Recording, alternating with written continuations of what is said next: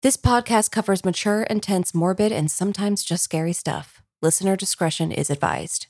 Old MacDonald had a lot of different things on his farm chickens, eggs, decaying human flesh, maybe? We're talking body farms on 30 morbid minutes today.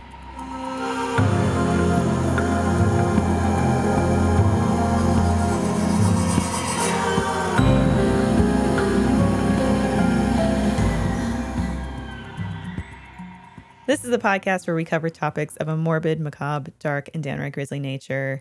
I'm Elise Willems. I'm Jessica Vasami. Today we're covering a topic that we've talked about a lot, I feel like, especially internally, and it's long overdue, right, Jess? Long overdue. Yeah. And also, why is it called a body farm? Just like it- there's, I know that there's another word for it, but this is the term that we use, and it just sounds so like Oh, yeah. And Just- and we we get into that a little bit because every facility has their own like more distinguished sounding name. but then Body Farm sounds so like it's it's, it's distinctly morbid, right? sounds like what it sounds like. mm-hmm. Yeah. Um, yeah, we're talking about body farms today. And later in the show, we'll actually be talking with our editor, Kelly, who is planning to donate their body to a body farm when they die. I'm so excited for this because Kelly, Kelly is morbid AF, and I didn't know about this. Uh, like Kelly was just. I don't know if Kelly was like assigned to our to our podcast, but we didn't really know. And we're like, "Hi, Kelly is your your editor," but it just so happened that they are absolutely perfect for our show in every single way. So I'm Yeah. very excited. And we'll ask them about that. We'll Yeah, just I- get I to am it of like what was going through your head when this podcast got brought to your I am curious about that. First, I think if you are new to this concept, like if you're listening to this podcast now and you're thinking body farm, I've never heard of this before, you are in for a ride. Oh boy, Um, but I'm sure if you're a morbid fan, this is something that's probably crossed your uh, plate before you've Yeah. heard of it. And uh, but it does beg the question. Let's just for for clarity answer the question: What is a body farm? A body farm is basically a research facility, typically a very large swath of land where decomposition of humans and other animals also can be studied in a variety of different settings. Yeah, so it's like it's been put aside specifically for forensic study, Mm-hmm. and that is basically the purpose of a body farm. Um, it's multifaceted because it's a place to study forensic pathology Mm-hmm. to help solve homicides, to even investigate genocides. Yeah. Which is really great because, like, when you think of a body farm at first, you know, it's like another way of like donating your body to science and all that. But I love the whole like FBI forensic side to this because it's like, well, duh. Yeah. You, Yeah. How else are you going to know? And the thing that kind of surprised me coming into this episode and gathering info on it was the, and we'll talk about this because we'll, we're going to go through all of these seven body farms uh, in operation within the US. But the first body farm was only founded in 1987. Yeah. And then it took, you know, 20 years about for the next one to pop up in the US. So it's a really, really new s- a form of study. I mean, it was literally the year before I was born. That's, yeah, Yeah. that's, it's, uh, I've been alive. The year after I was born. There you go. We've I'm been- older than Body Farm. We're here for the body farms. This is our generation, Elise. yeah, we are the not millennial, we're the Body Farm generation. Uh, and so, yeah, so it's all forensic all the time. Body farms allow for forensic scientists to conduct research on decomposition from donated cadavers. It basically like helps determine how when where somebody dies by pinpointing like their time of death cause of death whether the victim was on any kind of drug and all the different things Mhm. It creates a setting where you can simulate different types of decay. And it's the long term aspect of decay that's most important. yeah So you can see what happens to a corpse over a long period of time. Because, you know, a law enforcement person will, they might find a body that's been decomposing, but they, they need to see like how it got to this point, basically. yeah and when we say putting this body into all different kinds of settings i mean it's everything that you could probably think of like just Yes. out there laying in the hot sun Yeah. versus the shade and and you know i that's the question i have for kelly which is how much is too much and what what would you like to happen specifically to or like would you want to be in one of those cages uh, we'll we'll get to it did you look up photos elise yeah i've seen some photos but it's skeletons you know it doesn't really I mean, or and I did see some bodies that were in different stages of decomposition, but I've seen that sort of stuff before.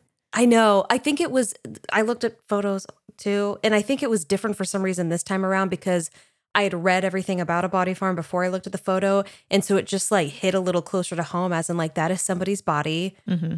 That versus like, oh, I saw a murder, which is like, that's really sad because it shows I'm a little desensitized to that type of stuff. Yes. Yeah. Um, but still, it was just very interesting to see. I saw like an aerial view of these bodies just lying in a field. Yeah. very strange. Yeah. It, it is very um humbling in a weird way mm-hmm. because you're presented with mortality in a very sterile way. But yeah, so basically it's it's putting cadavers through death scenarios to collect data on how they are decomposing. And we'll get into that a little bit more. But also, more cute, uh, canine dogs can train there because a big part of body farms is also figuring, learning how to like locate bodies out in the wild and then what you do once you find them. Mm-hmm. And um, how you can kind of like identify people after they've decayed, right, Jess? Mm-hmm. Mm-hmm. Yeah, even like to development into like how fingerprints change or whether DNA can be recovered after like varying intervals of decomposition. And that's like even after like bugs have eaten away, maggots, you know, lots of different oh, things. Yeah, the bugs are a part of the body farm experience. Like they are almost like sous chefs on these That's farms, a great way to put it. Helping out the investigators. Yeah. Uh, it should be worth noting that a lot of body farms, they still do or have used pigs instead of humans due to similarity in size and composition to humans. And some of them still, I think, use both humans and pigs. Mm-hmm. I think some body farms in the UK still only just use pigs. Maybe they'll move up to humans soon. Yeah. I mean, I think from this, the, we'll get into it, but the green aspect of it of like what do you do when you die you know it doesn't it doesn't feel like you're exploiting a person in that sense and i'm sure we'll get kelly's take on that too that is something i would love to know more about actually so yeah so there are seven body farms in operation within the us as we mentioned mm-hmm. there are more around the world but for the sake of this episode and where we're located we're focusing on these seven yeah. First one is in Knoxville, Tennessee. Again, we just mentioned this was the first one in 1987, founded by Dr. William M. Bass. Could be bass. Bass. I don't know. Yeah. Bass, bass, you know, whichever we prefer. I called him Big Mouth Billy Bass. There we go. For a long time, but it turns out he was the bass. But I just thought he was Big Mouth Billy Bass because he likes to sing music. Wow, Lee. I didn't really. This is a joke. This is a joke. I love it. You're, you're going for it. So yeah, so Dr. Willie B, he's studying cadavers and forensics, uh, and he comes with this idea for body farms because he's asked to consult on a local case. And the police notice that there's this Civil War era grave of this one Colonel William Shy, and it's been disturbed, and the corpse looks really fresh. So they think that someone has actually been murdered and placed in this old grave to cover up the crime. Yeah, he noted because the body seemed so French, he he uh, he backed the suspicion, but uh, he was wrong. Mm-hmm. Further analysis of the dead man's teeth and clothes showed that this was indeed William Shy. His body preserved thanks to embalming and a tightly sealed iron casket. Crazy. So, like, this is, you know, 100 years after the Civil War. Yeah. And they confuse it with a new body. And so, when you go to the Knoxville, Tennessee farm, what you can expect there, it's 2.5 acres. And over 150 bodies can be found in various states of decomposition there at any given time. Oh boy. Yeah. Wow. I can't wait to talk to Kelly because like there's I'm just like I think about myself like walking around and looking around at all of this versus you know hey this is for science and whatnot but um, I, I would be riding a dirt bike through it no, you um. wouldn't. oh man, I just see this like kidding. cute little like kidding. blonde girl on this. it I, it must be a weird thing to straddle there because I wonder if like you know everybody's doing it for sci- a scientific purpose, and I think a lot of people when they donate their bodies they become completely detached from the idea of it being them. Right? They're like, I'm totally. dead, I'm gone. This yeah. is just biomaterial. Yeah. But I have to wonder if there are people who still have a certain um, like level of reverence mm, for mm-hmm. the fact that like these were people and you know we're not gonna yeah Yeah, still be respectful, Yeah. I feel. But yeah. But one of the cool things, if you want to call it cool, I think it's cool, uh, that this facility has done is a lot of different types of forensic research. Um, as of 2023, one of their focuses is the effects of decomposition on bodies in mass graves. And yeah, and this is where specifically like the study of genocide and how to like find and identify people who have been part of heinous acts like that. Mm-hmm. They're they're doing that work there too. Mm-hmm. Uh, if we move to the East Coast to Western Carolina University, Mm-hmm. the Forensic Osteology Research Station, otherwise known as Forest, Mm. they they all have cool like little um Yeah. like names like Shield, you know. And uh, this one opened in 2006. It was the second to open in the US. So, again, t- about 20 years passed before the next one opened domestically. Yeah. And this one, twice a year, this farm holds canine cadaver retrieval programs where the little cute doggies are trained to find and detect human remains. Yeah, that's their claim to fame. We love dogs. Oh, We do. Uh, 2008 in Texas. And this, this is the one you know of, Jess? Maybe? This is, yeah, this is the one that I went to Texas State University. Um, talking about their their little names. This one is FARF. Uh, for Forensic Anthropology Research Facility. I always just keep thinking it says fart. It is not. it is FARF. Um, Farf is pretty funny too, though. it is. It is. I kind of want to name like a dog that. Come here, FARF. Anyway, It's like, I can't. I'm working on learning how to detect bodies. exactly. Very serious business. This one is the largest in the US. I did not know this during the time that I went to Texas State. Um, it spans 26 acres. It's huge. in the Texas Hill Country, baby. I did not know there. Are, I can't tell you how many times there's a uh, a road that goes through um, this facility. When I say go th- goes through, there's like a road in between both sides of the gated um, land there. That is the body farm. But uh, unbeknownst to me and my friends, we this is a, a very popular road for us just like getting in the car to go smoke doobies um, down this r- road. Um, so we would just go down this road like mi- almost every weekend, just this road in between this body farm. Imagine just getting balls high out of your mind and then wandering accidentally onto the body farm.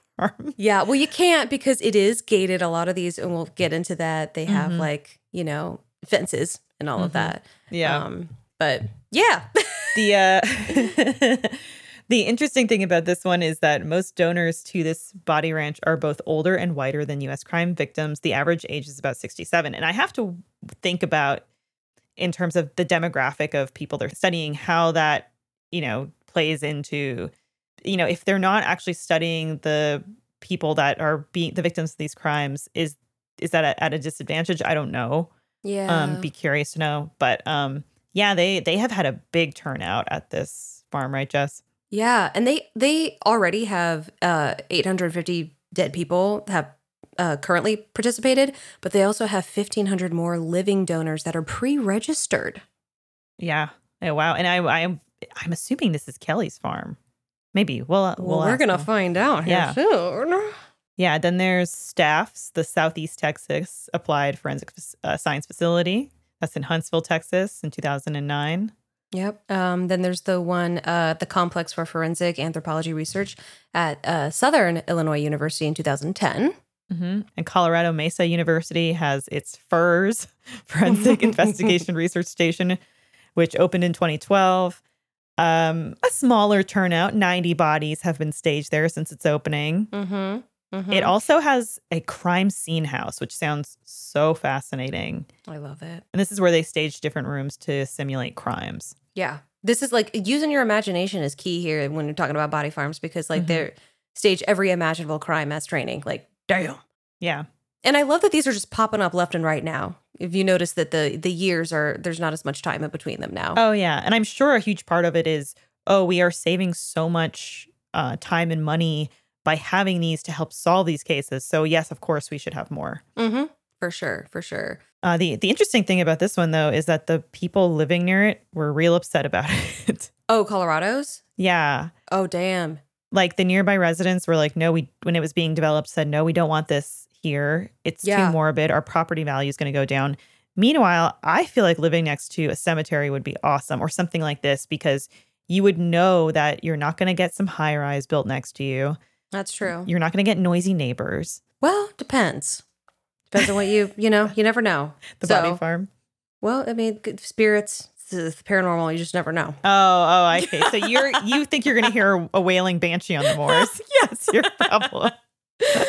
Oh boy. Um, yeah, no, and then you know, here here's some more. We have more. The Institute for Forensic Anthropology and Applied Sciences, IFAS, If I F A S I F A A S. Yes, that one opened in uh, 2017 in Tampa, Florida, and mm. that is uh, dedicated to improving the resolution of violent crimes.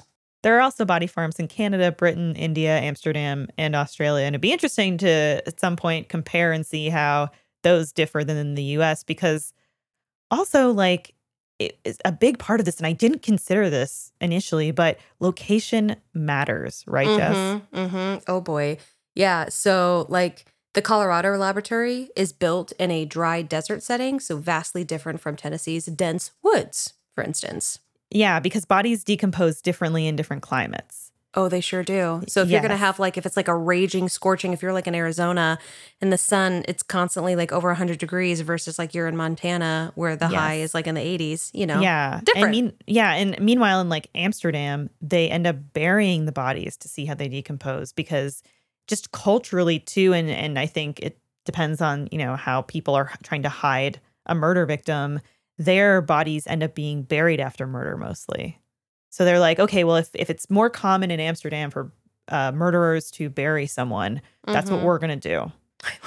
Whereas, like, I don't know, say in a desert, someone might just ditch a body out in the middle of nowhere. Yeah. How are you going to dig? There's, yeah. There's, yeah. For exactly. the vultures to pick at. A hundred percent. And that is a test that they have done on these body farms. Vultures, mm-hmm. we'll get into that. But yeah, so, speaking of that, though, some bodies are left out for animals to interfere with or eat on purpose. So, and then some are kept in protective cages, which makes sense.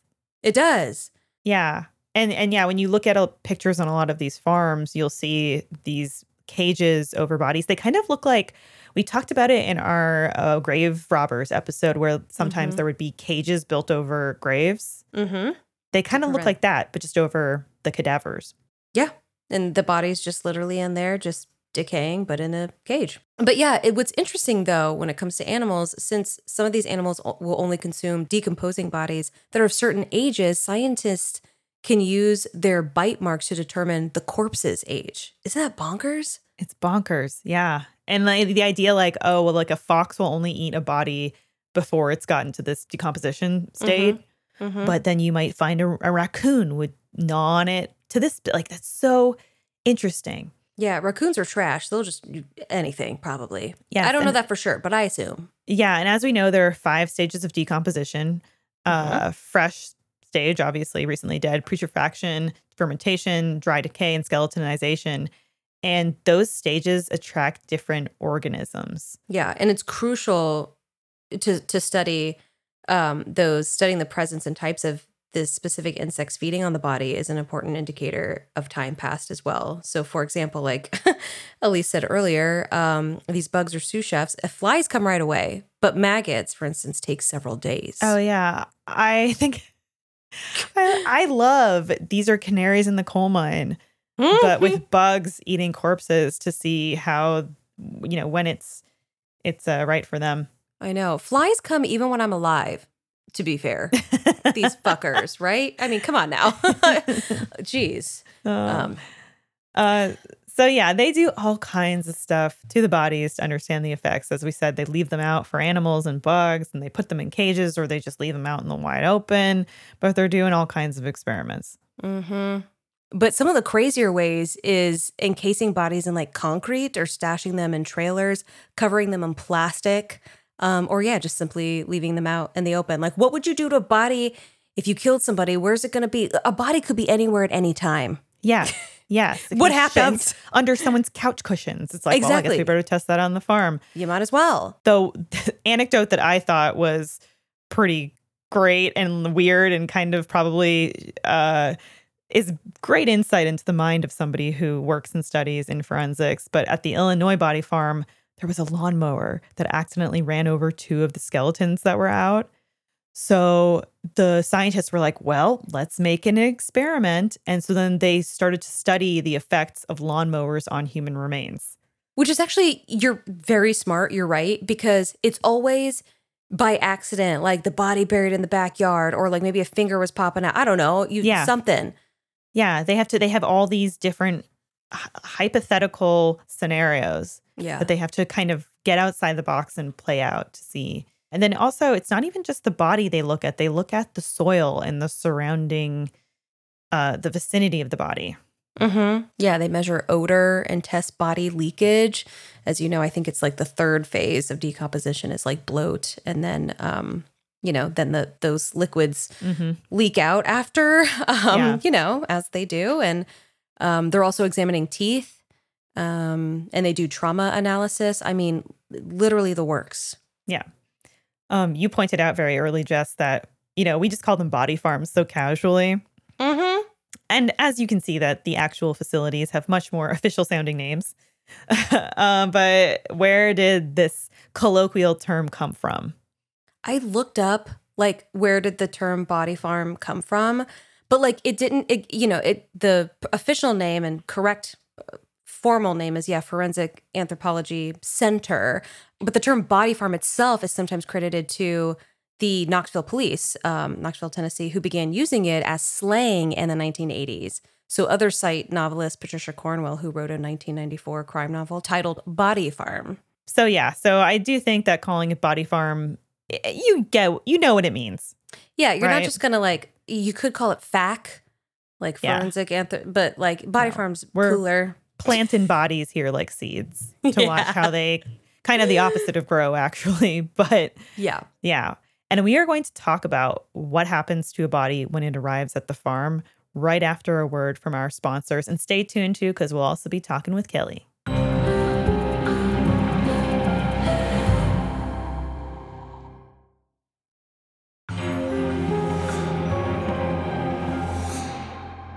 So, the big question what happens to a body when it arrives at the farm, Jess? I was gonna say a really sick joke, but I take it back. Please, anyway, please, this is the forum for it. Nope, nope, it's not. Not oh, this one. Anyway, Are, when were you do... gonna say they let the bodies hit the floor? no, but that's a funny one. That's the oh one that we oh are gonna go with because that's a maybe we title the episode "Body Farms." Let the bodies hit the earth. I don't know. Anyway, I like we need let the bodies on, hit the clearly. Yes. Okay. Yeah. Here we go. So first thing that happens when the body gets to the farm is bodies are assigned a number to log it. So it's kind of like removing their personal aspect of it. So like, yeah, it's not like Tom anymore. Personalizes it. It's like they're not Tom because they've gone. They are now in the afterlife or wherever the hell we go. Yeah, you're just a number. Yep. Um, and then they take samples and they store them. So your hair, your blood, your DNA, because they want to be able to compare those in the future and see how things might have changed. Mm-hmm. Photog- uh, photographs and measurements are taken. Then they are placed in their desired spot away from other corpses. Mm-hmm. And you might be wondering how are the bodies actually studied? Because like in movies on archaeological digs, you see Indiana Jones. You know, he's got that like little whisk or whatever, and he's just like brushing away dirt. yep. It's like no, that that is a very sterile view of this. Like sometimes they just have shovels and they're like, get get a shovel, dude. We're digging this body up. Yeah. Mm-hmm. Yeah. It's different than like dinosaur bones. Yeah. I feel, you know what I mean? yeah. You got to get your hands dirty a little bit on the body farm. Yeah. Yeah. Um, and then they do experiments, of yeah, course. You know, a little more involved, maybe for our our knowledge. Yeah, you know. The biggest question I think we all have mm-hmm. that you've mm-hmm. been probably waiting for is do these body farms smell bad? I, I think Farf does. yeah, only Farf. no, I was going to say earlier that like we, I mean, the windows were clearly rolled down, smoking those joints on that road. Uh, no, no smells. Uh, no. Oh, wow. No. Wow. Okay. But I mean, maybe near, the weed was us. just that dank. Could have been. Could have been. But yes, as you can imagine, decaying corpses smell. Yes. Uh, therefore, in general, a body farm does smell. Yeah. Yeah. As you can imagine. uh, one of Australia's leading forensic scientists, Joan Bytheway, uh, works at the After Body Farm there and told 60 Minutes Australia in 2017 after doing this for nine years and plus working cases prior to this, no, you just get used to it. Oh boy. That thing that would, I think, would be gross to me would be if you're not used to it, like Joan, and then you leave the farm and you know like smells linger in your nostrils. Yep. So you're you're away from it and you can still smell it and ugh.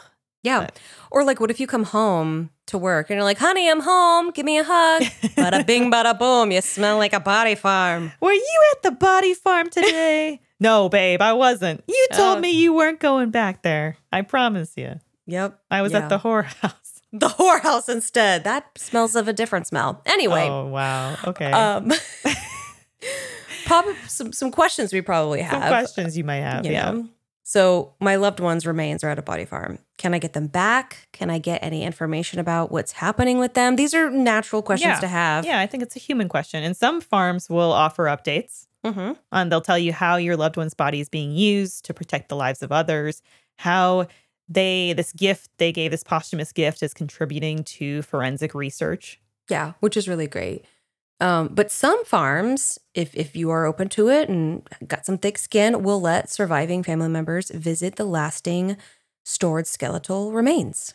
Which also I think leads into a question: If you're not going to visit, you know, the remains of a loved one, can you, a regular person, just visit a body farm like on a Tuesday? On a just on a Tuesday, yeah, yeah you'd you'd be hard pressed to get a tour. They they don't do them this is an Alcatraz, people. Okay, it's a body farm. All right. No, of course you can't visit. Okay, but they are available to, you know, all of, a lot of them are. They're obviously based at universities. So if uh-huh. you're a forensic student there, if you're FBI or part of a law enforcement agency like it, or uh-huh. just an academic researcher, yes, you would probably be granted access to the farm. You got to learn somehow. Yeah. yeah. But however, the University of Tennessee facility offers short courses for the general public who are over 18 uh, years of age that focus on recovery methods, field methods, and human osteology. Yeah, because I do think some of these farms, like maybe the Tennessee one in particular, sometimes they're like, okay, well, we want to do a search and rescue simulation. So we want to be able to send out a group of like 50 people. Yeah. So, you know, maybe there's a missing person. You know, you see the scene in movies all the time where there's a missing person and then it's late at night and everyone's got flashlights and they're going they they might be like well we want to we want to do that and we kind of need volunteers. So if we do these courses for the public we can get get the bodies needed no pun intended. Yeah yeah that's true. Yeah. So where do these bodies come from exactly? Like where are they getting them? Uh, we know there's some people that are like pre-registered but also there are other ways. Yeah, we got three places to get your bodies from. All right, okay? here we go. here we go. Place one medical examiners. Okay, these guys cannot wait to turn over bodies that have not been claimed. Okay, they say, get this corpse out of here. Yeah, get it out Number of here. Number two, Jessica. Yeah, family members may donate a loved one's body. You know, oh, that makes sense. where you, you know, your Uncle Tommy, what a putz. Get him what out. A putz. Send him to the body farm. Yeah. Number three, consent, pre-consent here. With yep. so this is you donate it in your body after death. You sign the form. Mm-hmm. You say, mm-hmm. "When I die, go with God. Take the body. Go with God. Mm-hmm. Always. Yeah." And why would you want to donate your body to a body farm? There's a lot of reasons. Yeah. And, you know, it, typically the answer is you want to benefit the greater good of others. Yeah. You want to contribute to scientific or forensic research, which is great. Thank God, because we need it yeah, you want to be recycled directly into the earth. A lot of people of our generation are not opting for these elaborate funerals with caskets and we're we're looking at green alternatives. Yeah. And also like unable to afford other burial rites. Like I was researching before this that some funerals are like could be up to like seven thousand dollars. And I, I don't know as much about the other body farms, but the one in that I grew up next to, not grew up, went to college near, they do um, pickups like 200 miles uh, and from the airport to like a 200 mile radius. They will go pick up a body for you. It's a um, commentary on my brain that all I can see is the scene from Monty Python and the Holy Grail where he's got, he's pulling the cart through the village and Jesus. shouting, Bring out your dead. Oh, yeah. Yeah. Bring out your dead. oh, I love it. Yeah, that's oh, perfect. God. Yeah. Um, but I mean, like, it's just so much. I, I, when I read that, I was like, that's such a kind thing to do. Yes, it, it really is. But without further ado, we're asking these questions. Why would you donate your body? We got to go to the source. Mm-hmm. We got to talk to Kelly, a future resident, one day. Our editor, Kelly Reynolds, has started the process to donate their body one day when they die. And Kelly is joining us now to answer a few questions. Hey, Kelly. Hello, hello. Oh my God, I'm so happy you're here. and I just want to be clear that we have not talked to Kelly in depth at all about this. So we are learning and, and no, talking yeah. to them for the first time right now. Yeah. Kelly, I mean, eh, we can start asking questions, or if you have any anything that you want to say, or anything that you think we were we got wrong. No, I don't think I don't think anything was wrong. I think just uh, all I have was really um, extra facts about what you said. Oh, please. Yeah. No, just just going like just little little tidbits like when you were talking about insect and insect rate and decomposing bodies how it's not even just what insects are there it's the stage of their life like um oh like the larva versus yeah, the fully yeah, yeah, formed. the larva larva versus but even like the length of the larva can tell you how long they've been feeding on a body wow this is great yeah, you get like super, super little intricate details like that that really help pinpoint how somebody died, when they died, how long they've been out there. And it's just, it's really cool. This makes me want to be like a freaking detective. This is the second time Jessica said she wants to be FBI. Which makes me think she might already be FBI, but she's trying to throw us off the oh. case. Yeah, and, yeah. I'm trying to get to you and Kelly, and it's like yeah. these these people. They just keep talking about morbid things. Like what they're gonna they're gonna commit a murder. Yeah, I just yeah. know it. Do you uh, do you remember how you first learned about body farms, Kelly? Uh, I do actually. Um, it was an episode of Bones. Um, it was an episode of Bones specifically called "The Feet on the Beach." Okay and it was just uh, the episode the premise of the episode is a bunch of feet wash up on a riverbank and they're trying to figure out where these feet came from. And then they find out oh wait there's a body farm up the way. And so they take the feet to the body farm. They found out like oh yeah it flooded and like seven of our bodies washed away. Oh my God. but like and they're like well we found eight pairs of feet. And it was like a murder. Whoa. Oh. so wow. So like it so right then you were just like that's what i want to do too. Like what was it about it that you were like i want to do that? That was that was kind of just like my first introduction to the concept of body farms. Um i've i've always kind of wanted like at that point i had always wanted to learn more about forensics potentially go into forensics. I actually initially went to college uh, to go into forensic science or physical anthropology forensic anthropology but uh, took a hard pivot to media. Mm. that bones episode that Bones episode, honestly, the entirety of Bones. But yeah, and I started looking more into um, body farms and just over time, just knowing that the people that donate their bodies to science in that way are honestly helping facial reconstruction, identification, as well as catching murders for people whose bodies, you know, aren't at the scene of the crime anymore have been moved, have been left in the elements forever, and just mm-hmm. yeah, it's a nice thing. Yeah, no, it is. It is a. It's an incredibly nice thing. It's selfless. Like, it is. It's selfless. That's the best word. Yeah. Yeah, like, and and you're donating to the Texas State. Yes, one? Okay. yes, I'm donating to FARF.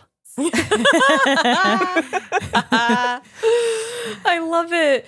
So, like, this is a deeper question. Um mm-hmm. and I don't know your views on like the afterlife or anything, but like how was or wasn't your decision influenced by your views on the afterlife? Yeah, did you struggle with the idea of this isn't your typical burial rite? Mm-hmm. Am I damning my soul in some way or am I compromising you know no honestly honestly no um i'm i'm pretty agnostic um i think would be the best term to use mm-hmm. I I've I've had paranormal experiences in the past. Mm-hmm. So like it afterlife in general is just a little fuzzy to me. I don't think we know enough about what happens in the world to know for sure what happens in an afterlife. Mm-hmm. But I've I've always been kind of science and medically minded. My dad's a surgeon, so grew up kind of surrounded by medical everything. And because of that, I've always kind of wanted to donate my body to science. Um, I initially thought it was just going to be medical science, but I think there's enough people that donate their bodies to medical science um, in the world. And this is something that not a lot of people know about or are comfortable doing. And I, meanwhile, I'm just like, oh, please leave me in the sun. Let me explode, solve a murder. I, in I that order. That we need to Frankenbite that or something. Please leave me in the sun, solve a murder. Yeah, yeah. leave me in the sun. Let me decompose, solve a murder. Solve a murder. That's fantastic, Kelly. Oh man. So, how long ago, if you don't mind saying, did you start the process of I'm donating my body to the to FARF? Um, I've been It's it's honestly a pretty easy process, so I could Really? be done with it. But my my mother is dragging her feet a little bit on sending me pictures, like Oh, childhood You pictures. mentioned us this, or you mentioned yeah. this to us. Yeah. Yeah, so I'm I'm thankfully going to visit them, so I'm gonna uh, steal the pictures if I need to. But yeah, it's it's it's a relatively simple process. You just need some witnesses um, to sign like your application form, I guess, uh, because it is kind of like a legally binding thing. But yeah, so I've I've, I've been in the process of convincing my mother Mm-hmm. Mm-hmm. for a few months now. Are, are I don't want you to talk about it if you're not comfortable, but are are they resistant? Your your mom is resistant to the idea of you doing this. Sort of. I, I think she's just um I I think she's just a little wary of it. It's just it's it's a weird thing. It is a weird thing. I'll fully admit to that. But she she's also a morbid person, so I'm sure she'll come around. Yeah. Well, I know that some of them, like we talked about earlier, allow the uh, surviving members to come by and Mhm. and look at the body when once it's reached its skeletal phase. I think. Um, Mhm. Are you? Is that something that you're open to with your family members? Oh yeah, definitely. I don't know if um if FARF does that. I know that once um once your remains have been like studied and cleaned and are Mhm. down to the skeletal stage, um they store them in basically their donated skeleton registry where your bones can continue to be used and researched and studied. Mhm. Um most likely for uh, like ancestry, facial reconstruction, um, trying to determine like age, uh, Mhm. demographics, where you've lived, all that kind of stuff can be determined from a skeleton and the state of the skeleton. Yeah. So now, do we think when the facilities close and all the people are gone that the skeletons come out and do a little dance party together? Because this is what my cartoon brain thinks I, when you're would be awesome. describing all this. That sounds dope. It's like not at the museum, but not at the body Mhm. farm. Oh Yep. my god, they just make Night at the Museum for Body Farm. They really That's brilliant, Jessica. That is brilliant. That's the title of the episode now. With the with the tagline, yeah, throw me out into the sun, uh, solve a murder. whatever whatever Kelly said. Absolutely being at a body farm during a zombie uprising, it must be as bad as a cemetery. right? I Oh, yeah. I mean uh, yeah, but maybe even well, yeah, no, I, don't would say the same. Well, Well, the decomps. I don't know. I don't. Well, because the, the cemetery, it's kind of like they're they've been embalmed. They might be lasting a little bit, a little bit holding together a little bit better. mm, mm, mhm. Okay, so it wasn't it wasn't that long ago that you started the process. It was it was pretty easy. So do they? Do you know? Do they reject people ever? That's a great question. I I think there is a disclaimer on the application form uh, saying that they like reserve the right to go through your medical history and reject you based on a few things. It's usually infectious diseases as well as there is a disclaimer about obesity. And I, I think that's just a factor of infectious diseases, dangerous for other people to be around even after you're dead. Yeah. And I I don't know I don't know the full reasoning behind anything else, but um, I know that they do they do go through your medical history and they do kind of make a determination from there. So interesting. Yeah, because I would also think that if they can only have a certain number of cadavers at any time, they can only be studying a certain number at any time. They might be like, well, we've got so many that fit this criteria. This person's in this age demographic. They're this race. They're this, you know, they're, Mm. whatever their biological makeup is. They might be Mhm. like, well, we've, we're covered in this way, so we don't need any more of this. yeah. you know, so we look. Well, what we want is is someone who fits all these other criteria. It's like a casting session. You know, it's like you're like casting Mm-hmm. and it's like, oh, we've already got enough. Like, if you need an agent or something, you're like, we already have enough like medium sized brunettes. Yeah. Next. Yeah. That makes sense. casting at the body farm. Okay. Mhm. All right. Yeah. Cool. So yeah, so you fill out the form and and like what happens if you change your mind between now and death? Like if you're if you know, 5 years from now you're like I don't want to do this anymore. I I think at that point you're probably good to just like move forward with other funeral arrangements because part of part of the like transportation from wherever you die to the body farm itself is um, a little picky. Uh, usually, your family has to arrange to get you sent there. So, if your family doesn't do that, there's no way of getting you there. They don't come and, you know, like knock on your door and go like, "Hey, I heard you died. Time for us to get the body." Mm-hmm. And I know that at the very least with with uh, the Texas uh, State University farm, they will only like coordinate pickups from hospitals, I believe, uh, hospitals, morgues within a like a hundred mile radius of the of the location. Anything else, you have to. Um, the family has to arrange transportation themselves, mm. and they also like won't pick up from a private residence either. So there's there's ways if you change your mind um, to kind of like get around it. Damn. And I, I was also going to ask you. You kind of touched on it a little bit of like you're signing these documents and like this is what I want to do with my body and even if the family does not agree with it it's like once you're dead is there any those documents are law binding right? So as in like the family can't be like oh she's dead now so I'm not to so I'm to bury them instead of bringing them the body form because I didn't like it yeah, I'm I'm sure that other like somebody could advocate on your behalf and be like, "Hey, there were witnesses. Mm. This was signed. This was submitted. You need to respect uh, their wishes." But I don't. I don't actually know the full like legal process. Yeah. Damn.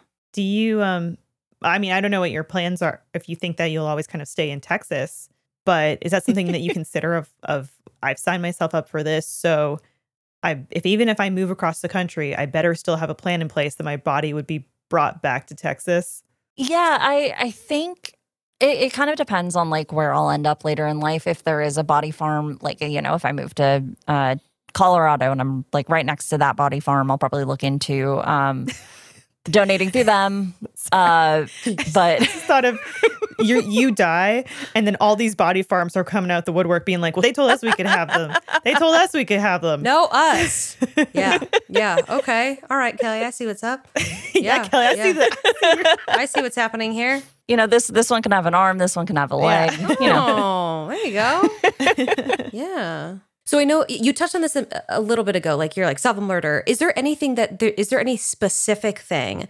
And if it is just solving a murder, that's great that you want your body to accomplish. Like, say, for instance, there is an afterlife and you're looking down and you see your body at the body farm and it's helped in some way. What's what, what are you kind of hoping that your body helps? Great question. Very specifically, I want to be shoved in a suitcase and like put in cement or put under the water. Um, okay. Just because there are there are a lot of like Jane Doe's, uh, John Doe's unsolved murders of like people that are found just crammed into like suitcases, duffel bags, An oil drum, oil drum. Mm-hmm. Yeah, exactly. Yeah, and um, it's just it's those kind of those kind of situations where the body's completely removed from wherever they were uh, murdered. Mm-hmm um, and has been just like shoved in this thing and then buried or put in cement or put under the water. And there's just so many different variables as to how that body can decompose and what information you can get from it whenever it's found that I feel like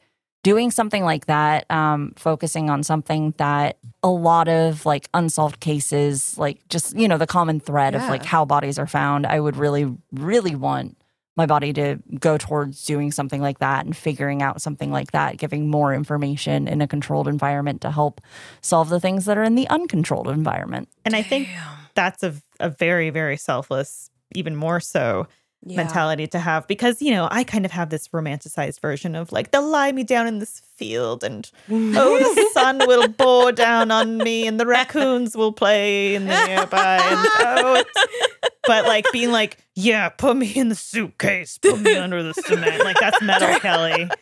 Damn. That's fucking metal. Yeah. Yeah so you didn't have any problem working on this podcast. We yeah yeah. Let's back that How did no, that work no, out? No problem. Um, I think it was it was pretty much just um, new podcast was spinning up, and uh, Nick, my boss, and I were kind of discussing about who was going to be taking on what, and uh, he was just like, "Hey, uh, Elise and Jessica are doing like a, a, morbid podcast about morbid facts and stuff. Mm. And I was just like, oh, absolutely, sign me up. Oh, yeah, that's what's up. Okay, well, great. it, it, has been so much to our benefit to have you because oh. you were just a rock of this show. Yeah. And you make every episode, you make us sound more intelligent and Mhm. coherent. And You just we, you just also get it. you get it. And we would be lost without you. So thank you Aw. so much. Uh, is there any lasting stuff you want to say or impart? Or Jess, if you have any remaining questions? Not that I can think of in this moment, but good thing I can talk to Kelly whenever I want. yeah. yeah, Kelly, do you have anything else? Like, please. I I mean, I would just I would say like if you're if you're curious, like look into it. There's a few like um Vice documentaries and like I think Australia had a um a news series on body farms. There's a lot of like information out there and of of course you're if you look up visuals, you're going to see a lot of dead bodies, so just be warned. I saw them. I saw them. but yeah it's it's fascinating. It's just really fascinating what what these places accomplish what kind of information is gotten from them. I know in the i think it was the vice documentary uh, you guys mentioned the bodies that are kept in cages to keep them from the animals. Mm. and there was one particular one where they were i think teaching a bunch of police officers and fbi officers and crime scene investigators about what different animals will do to a body and they were watching um, footage of crows and ravens um, picking at a body, and they were just watching as it gets moved around, and all of the arms are in different positions as the crows get at them. The body like rotated 180 degrees, Whoa. and it's just it's it's things like that that let people really see and know that like just because you found this body in the woods like this, that doesn't mean that that's how it was left. Mm-hmm. Um, and like I didn't even think about yeah that. it just just stuff like that that you really wouldn't understand and like be able to show people as readily who are you know out in the field and actually like working on legitimate murders and everything without places like this this really makes me want to do this now. It's like that's so fascinating because like I didn't even think about that. You're right. Like if these giant ass vulture birds are like picking at it, rotating it, mo- Mhm. yanking it around, moving it around, and then Mhm. the detective comes and they're like, okay, you know, like you got to think about these things, and and they need to have the proper training for all of that, and that's what these bot. I just I just have this mental image of Jess and I signing up for the body farm. They're bringing our bodies there and then they just unceremoniously toss us into a ditch. Not not so unlike when when Uncle Phil on Fresh Prince used to throw Jazzy Jeff out the house. Was, ah, we just tossed, crumpled. oh boy, Yeah. yeah. Oh. Yeah, I, I think there was there was one other thing, just one last Oh, little no, of thing. course. Um, that was that was also in that that Vice video, um, but it was one of the police officers was talking about a hypothetical situation. But like it's it's things like if say somebody committed suicide shot themselves and um, then animals get at their body and they you know pull out the arm they move the gun because it's you know ooh shiny shiny metal and by the time police find it they're like oh this is a homicide the gun's over here and it's been disposed of and it's it's things like that that you need to be aware of what scavenging animals can do to a body You're so right. See, this is another thing I didn't even think about. They could be playing with evidence and the in the gun. mm-hmm. Oh. The squirrel did it. Is the, the fucking squirrel moved the gun 10 times? Oh, jeez. Um, no, that that is all absolutely fascinating, and the things you don't think about. No, you don't really think don't. about it. now, I, now this is crucial. Body farms are absolutely crucial. I didn't know that before. I know that now. Yeah, I hope uh, to our listeners, maybe this motivates you to go check them out too. It is fascinating to read about and really eye opening. You can check out the doc too, Kelly. Yeah, This Vice doc you're Mhm. talking about. yeah, me too. Thank you so much, Kelly, for sharing your story with us and more info Thank you, Kelly. yeah of course and everything Oh. for the. Thank you for cutting this episode. Yeah, thank you. yeah, you're gonna General. your own episode.